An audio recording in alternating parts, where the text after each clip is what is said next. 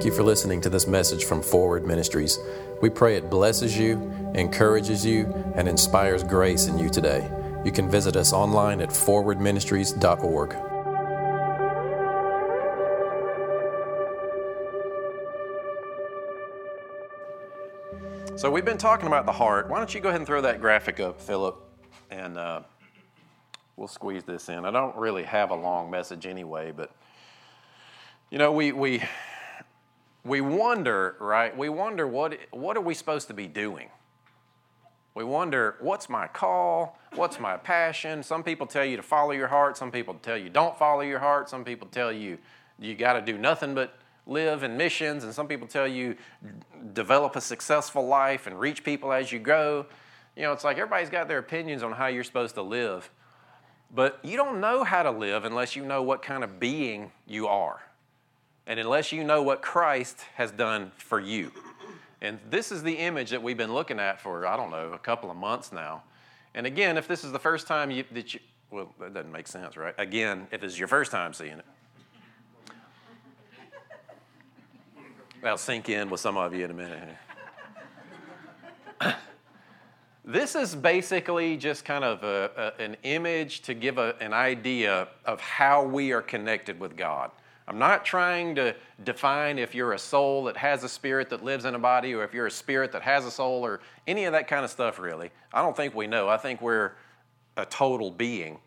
But ultimately, you say yes to Jesus, and then he, go, he takes you through the process of sanctification. In other words, He cleanses you with His blood. He removes your sin from you. He puts you in unity with the forgiveness that God has for you that's in His blood. He washes you, gives you His righteousness, gives you His right standing, and in that cleansing, which is called sanctification, after He cleans you, you're made holy. You can't live up to holiness in and of yourself. You can't become holy through your efforts. Holiness happens one way, and that's you're cleansed the right way. And the way that you get clean is through the blood of Jesus. Amen? So you stand in your spirit holy before the Father because you've been prepared, and then He inhabits you. And all in this process, I don't know when it happens, how it happens. We don't, you know, we don't understand all the dynamics of what it means to be born again. But a surgery happens on you, and this is in Colossians 2. He takes a scalpel. It says that a it says that a something without hands is performed, a circumcision without hands is performed upon you. And what he's talking about is of the heart. He circumcised, he cuts out that old stony heart, that old sinful, wicked heart that was wicked before Christ, and he gives you a new heart that is not wicked. Amen? You know, you might still choose sin, unfortunately, but sin is no longer your nature. It's no longer your core. It's no longer your uh, natural desire. That's why you feel so bad after you get born again and you still sin. It's like, but you, you sin before you're born again, it's fun. You sin after you're born again, like, oh, this ain't right. I shouldn't be feeling this way. Amen? Because you know better. Your heart, the deepest part of who you are, knows better. And it knows there's a better way. And that's that you have to start there to then live out this Christianity that God has for us. Because in, in the process on this side of the cross, He only has good plans for you. He has, He, he created this, the, the original intention remains that He created this place for human beings to be fruitful and multiply. That's still the plan. That's still the process that God started. We carry this religious yoke upon ourselves thinking that we only we're supposed to just be every day waking up and going out and trying to witness and, and win the world. And we should, but from a place of natural identity. Right? From a place of as you are fulfilling your original intent that God created you for to be fruitful and multiply, as you are living your life, you yield to Him. You let Him move through you to love on people. I don't care where it is. I don't care if you're on Wall Street or in the prison or riding a motorcycle or driving a Lexus, whatever. Because eh, I'm trying to boil this whole series down to kind of one question, and I've got a couple of questions that I'm going to end on here. Because where we are as believers is the world needs to see a strong church. The world needs to see a loving church. The world needs to see an effective church. The word, I mean, CNN should be publishing stories like this because what it does is it shows God's hand in our lives and our willingness to work with one another. People that the world would look at and say, those people shouldn't be getting along with those people, much less giving their lives to each other. What do they care about a bunch of primitives on the backside of a mountain in Kenya that they'll never even see? Because they're valuable to God. And we need to go tell them that. And we need to bring them the gospel so that they'll know that they're not stranded. I mean, these guys were up there thinking that God was mad at them. Like they didn't even know who God was. That was the story they told Teresa. She said, I'm here to tell you about God. And they said, What God? Which one? She said, The one that loves you. They said, We don't know that one. I mean, bottom line is what they said. Because then she's told them, then they told her a story and they ended it with, Well, we think God's angry with us. There's a lot of people sitting in church, yes. sitting there thinking God's angry with them. God's wrath has been poured out on Jesus on your behalf. And it leaves you in this place of being one with God. God has married himself to you. Do you think he would be married to wickedness? Do you think he'd be married to a sinful being? Now, you might still choose sin, but you are precious and holy and righteous in his sight because you've been made one with him through Christ. Church needs to know that. Because then you have an actual hope to overcome sin. Then you have an actual hope to be at a place where you can go confidently into the world and tell you tell people about your God. And so from here, it's all about the heart. It's all about you being convinced or persuaded or having faith in your heart toward God. Not faith in your strength, not faith in your ability, not faith in your intellect, not faith in your ministry, but faith in God, the character of who God is. If you ever feel like you're wavering and you're confused and you don't know what's happening and you don't know how to connect with God and you just you just feel empty and lost, just stand and look at him and begin to acknowledge the truth about God. It's like a mirror. You look at God and you then will begin to reflect. You will begin to reflect purpose and hope and direction and vision. And then toward the world, love and all the, and the fruits of the Spirit that are in you will grow through you and touch the world around you. Religion says, get this all cleaned up out here. Get, the, get your behaviors cleaned up, get your thoughts right, get your communication right, quit drinking, quit doing this. Then you can approach God. No. You're directly connected to God. One with Him. Say, I'm one with Him. And if you're not, I'll give you an opportunity here at the end of this to receive Him. So, everything that you're trying to do in this life as a believer should be a fruit from that connection that you have with the Father in your spirit, growing through your mind and your understanding and your, your thoughts into this world. Not you trying to get cleaned up enough to get Him to bless you. You're blessed because Jesus is in you. Amen?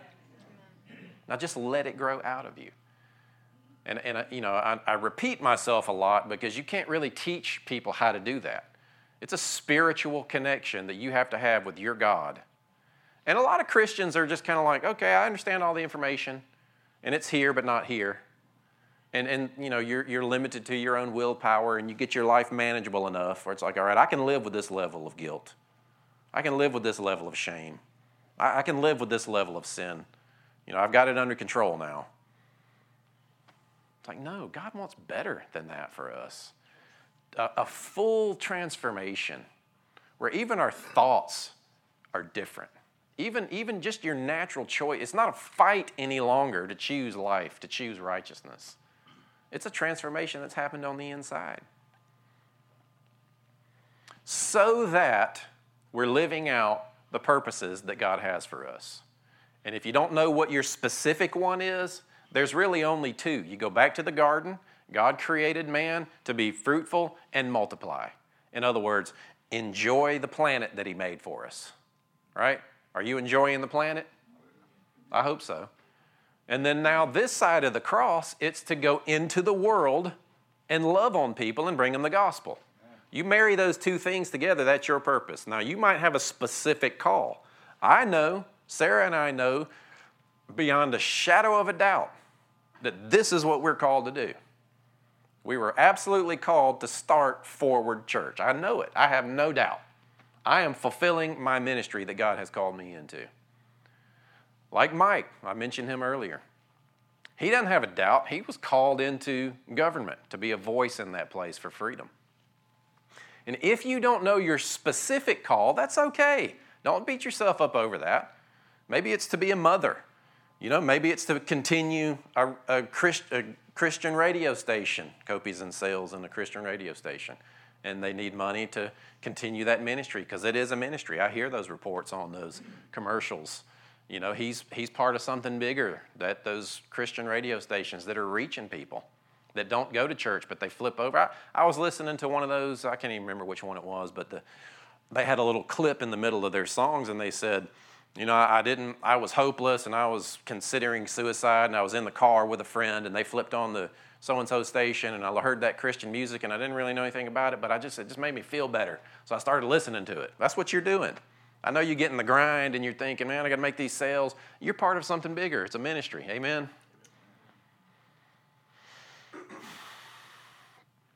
So all of that wrapped up into I kind of this is this is what was rolling around in my heart this week. And, and I know I can't put a nice little bow on this entire series. And they're all the, all the messages are up online, and I've been getting I've been getting emails. In fact, I got an email from South Africa. I'll read that next week or something. But so John 15, 12, if you would flip over there with me. I think I'm in the NIV. It's going to be John 15, 12. Because I don't want the heart focus to turn into a personal development program. You know what I'm saying? Like we hear a lot of teaching about the heart out of this place because I, I believe that if you get, not you get your heart right, but that if you get your heart confident in God's love for you, you will know the process of how to draw on God's power to face anything. It's all about getting your heart confident toward God so that you have access to the power you need to live. That's why we're talking about this. But all of that for the purpose of you to experience the blessing that He has for you and to be a blessing to others. It's not just about let's because I know how we are. You know, we we're one track mind people sometimes. All, all, humans are. We get on a subject and it's like you start teaching about faith and it's faith, faith, faith, faith, faith, faith. Then you start teaching about good works and it's good works, good works, good works, and then everybody forgets about faith. Or we start talking about heart and you forget about the good works we're supposed to do. I had a lot of coffee this morning. I'm, I'm going for it. So, you know, to kind of balance this heart focus, because I don't want you fallen into this thing where you're just constantly introspective and working on your heart and trying to get your heart to believe. One of the best ways to get your heart to believe is just go out and love somebody that can do nothing for you. It does something. Acts of kindness and service and love teach your heart how to trust God. They teach you how to just let Him minister to you. And you're not doing those things to try to earn blessing from God. It's just a natural outgrowth of what that stuff should produce. Now, people get religious and they think, well, you know, it becomes a burden.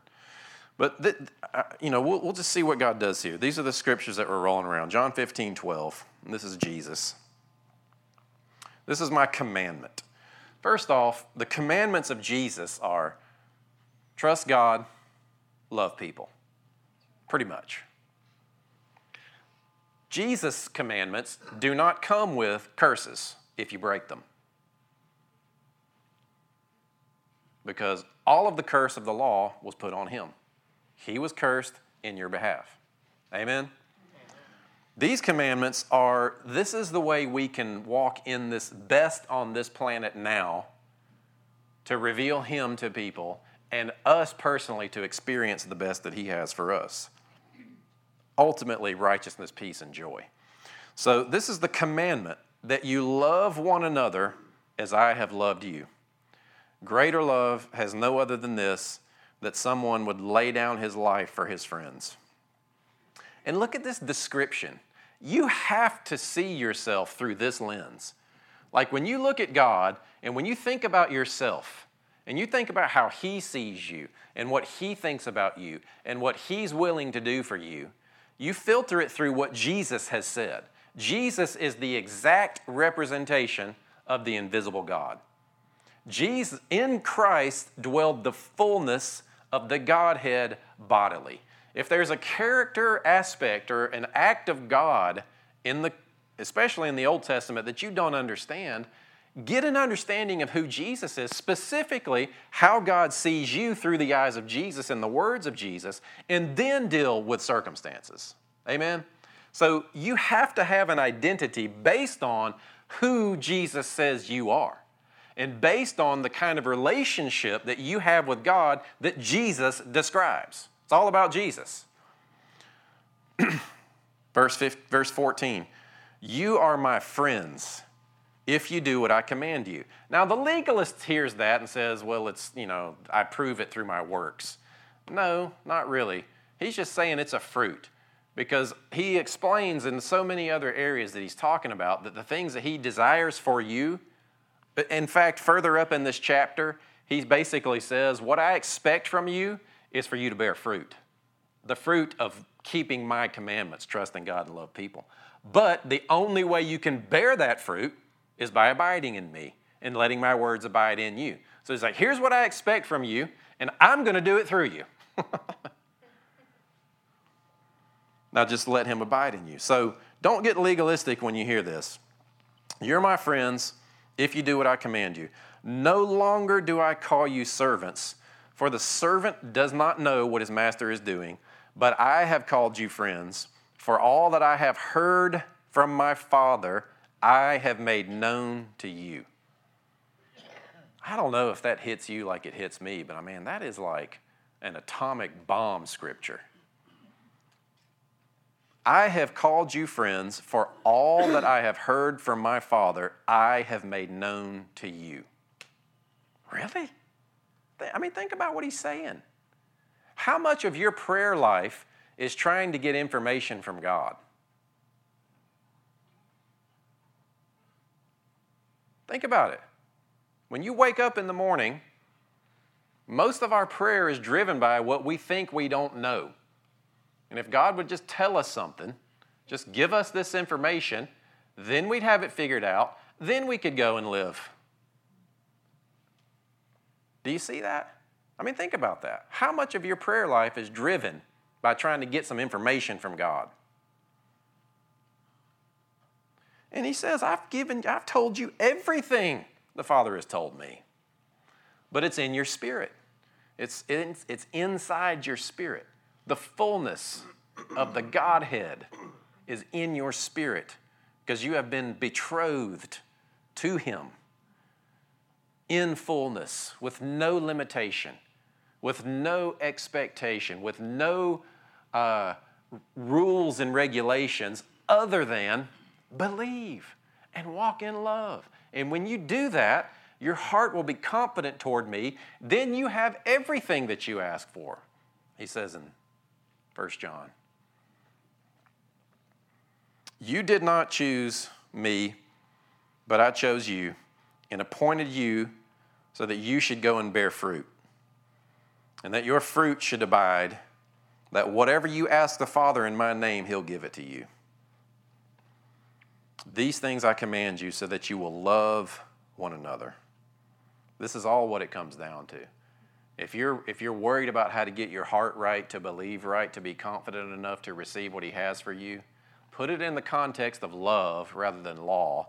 Put it in the context of love rather than information or process. And walk in what He has for you. Philemon, you know, there's only one chapter in Philemon, so Philemon 4. We're talking about living from this heart. We're talking about being a natural born Christian where love and power and righteousness and holiness is your natural behavior, not something that you have to fight for. Where generosity just flows out of you and you don't even think about natural, you don't even think about what it is that you're giving in natural terms.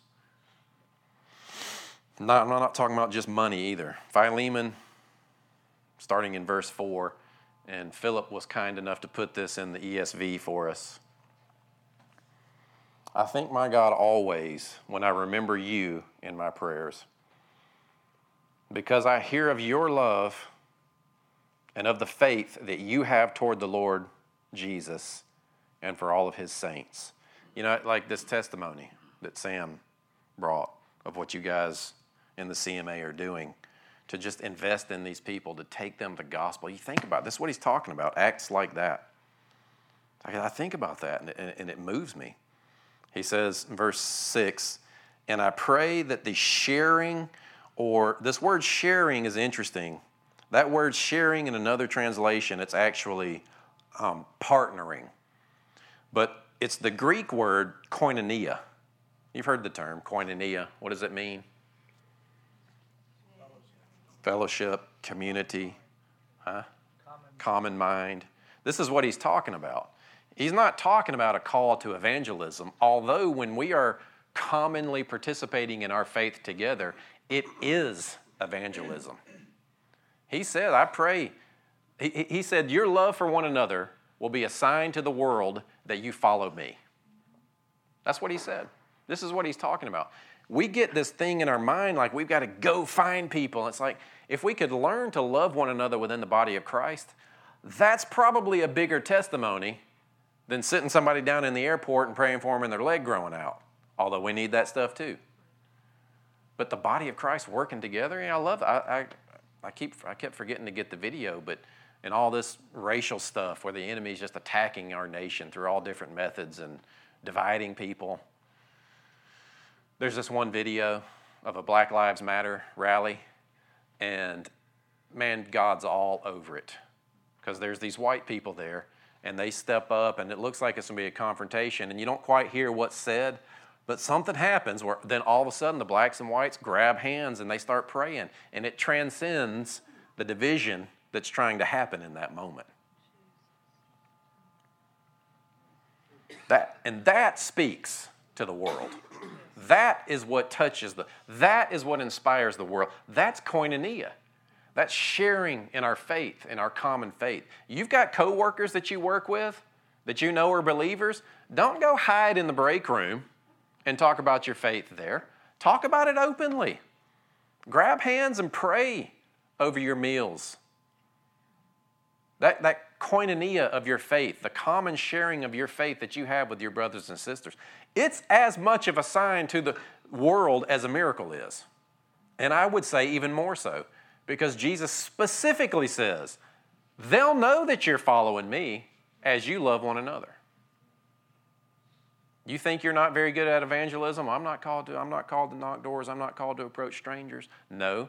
But you can share your faith with your fellow brothers and sisters, and people are watching, trust me. And I pray that the sharing, the koinonia of your faith may become effective for the full knowledge of every good thing or the acknowledgement of every good thing that is in us for the sake of Christ. For I have derived much joy and comfort from your love, my brother, because the hearts of the saints have been refreshed through you. Watch how it says in Philemon 6 in the New Living Translation.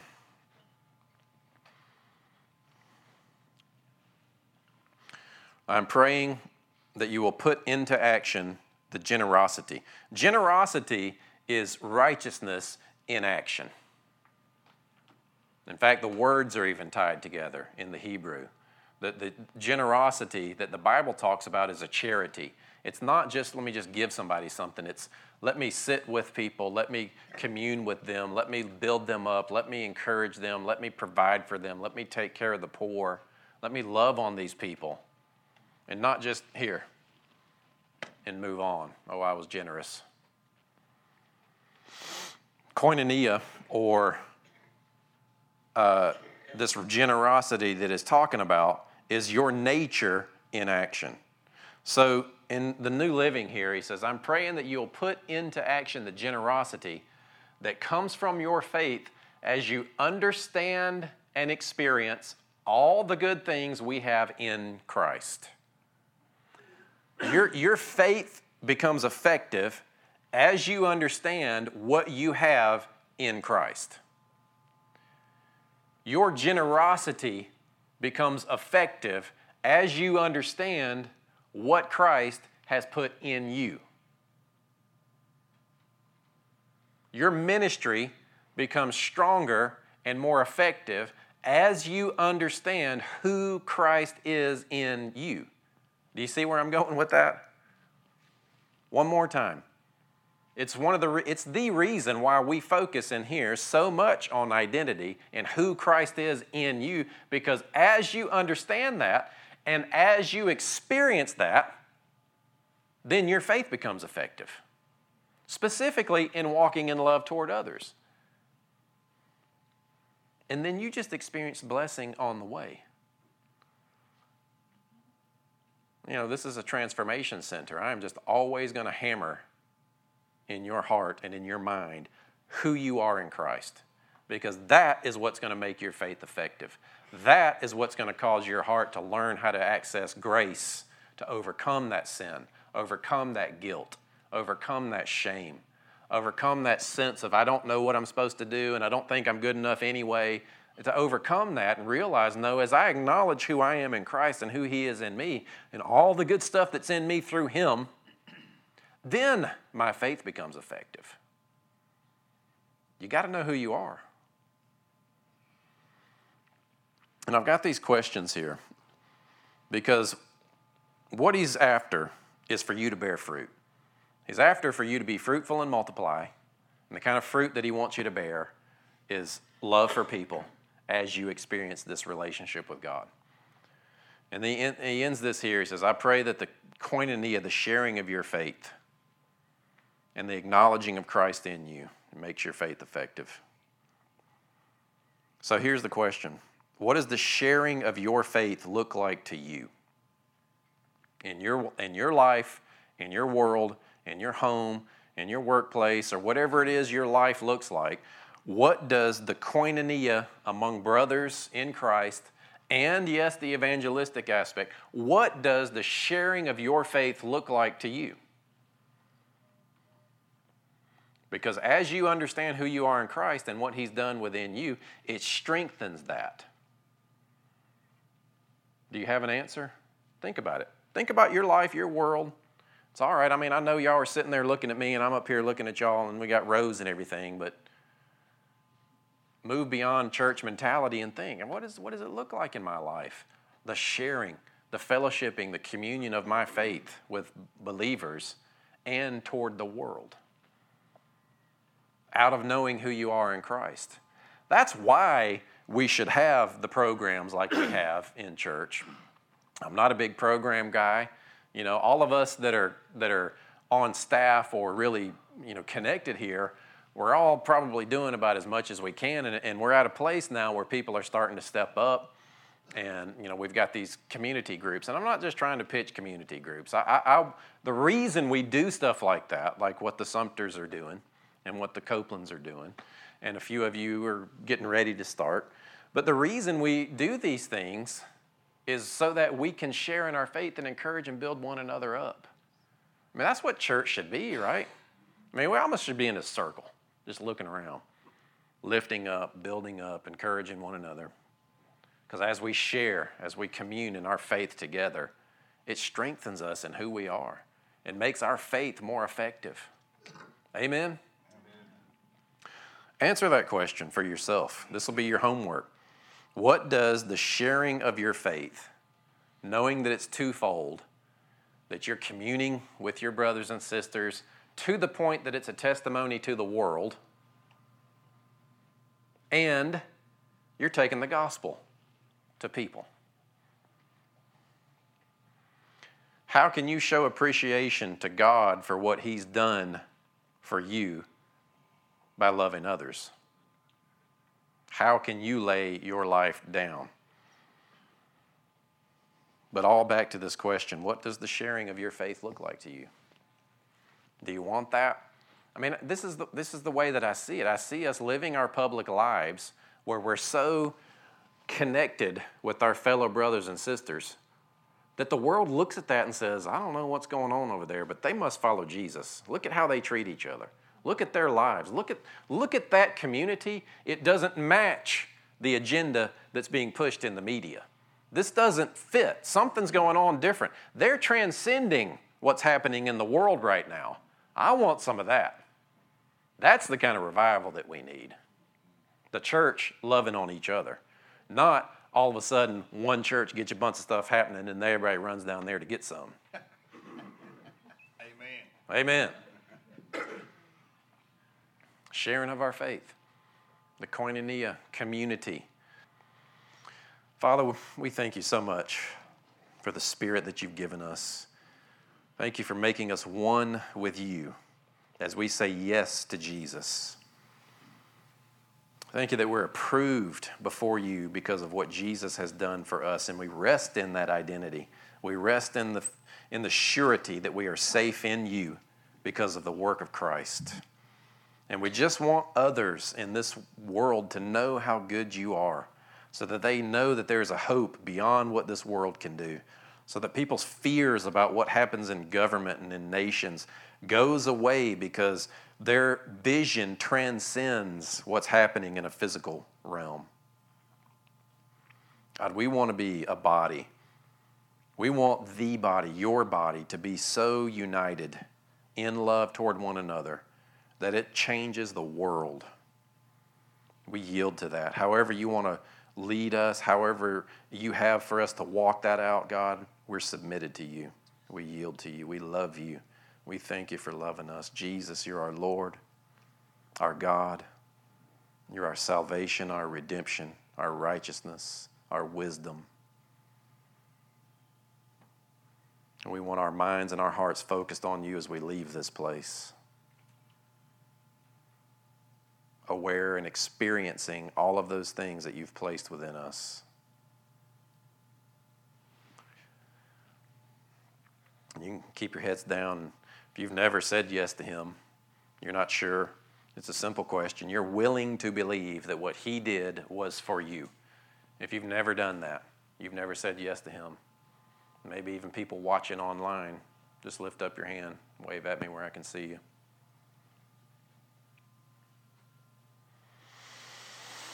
Well, Father, thank you. We're brothers and sisters in this place. That means there's a world out there that needs us to come love on them. And we are committed to that. Amen.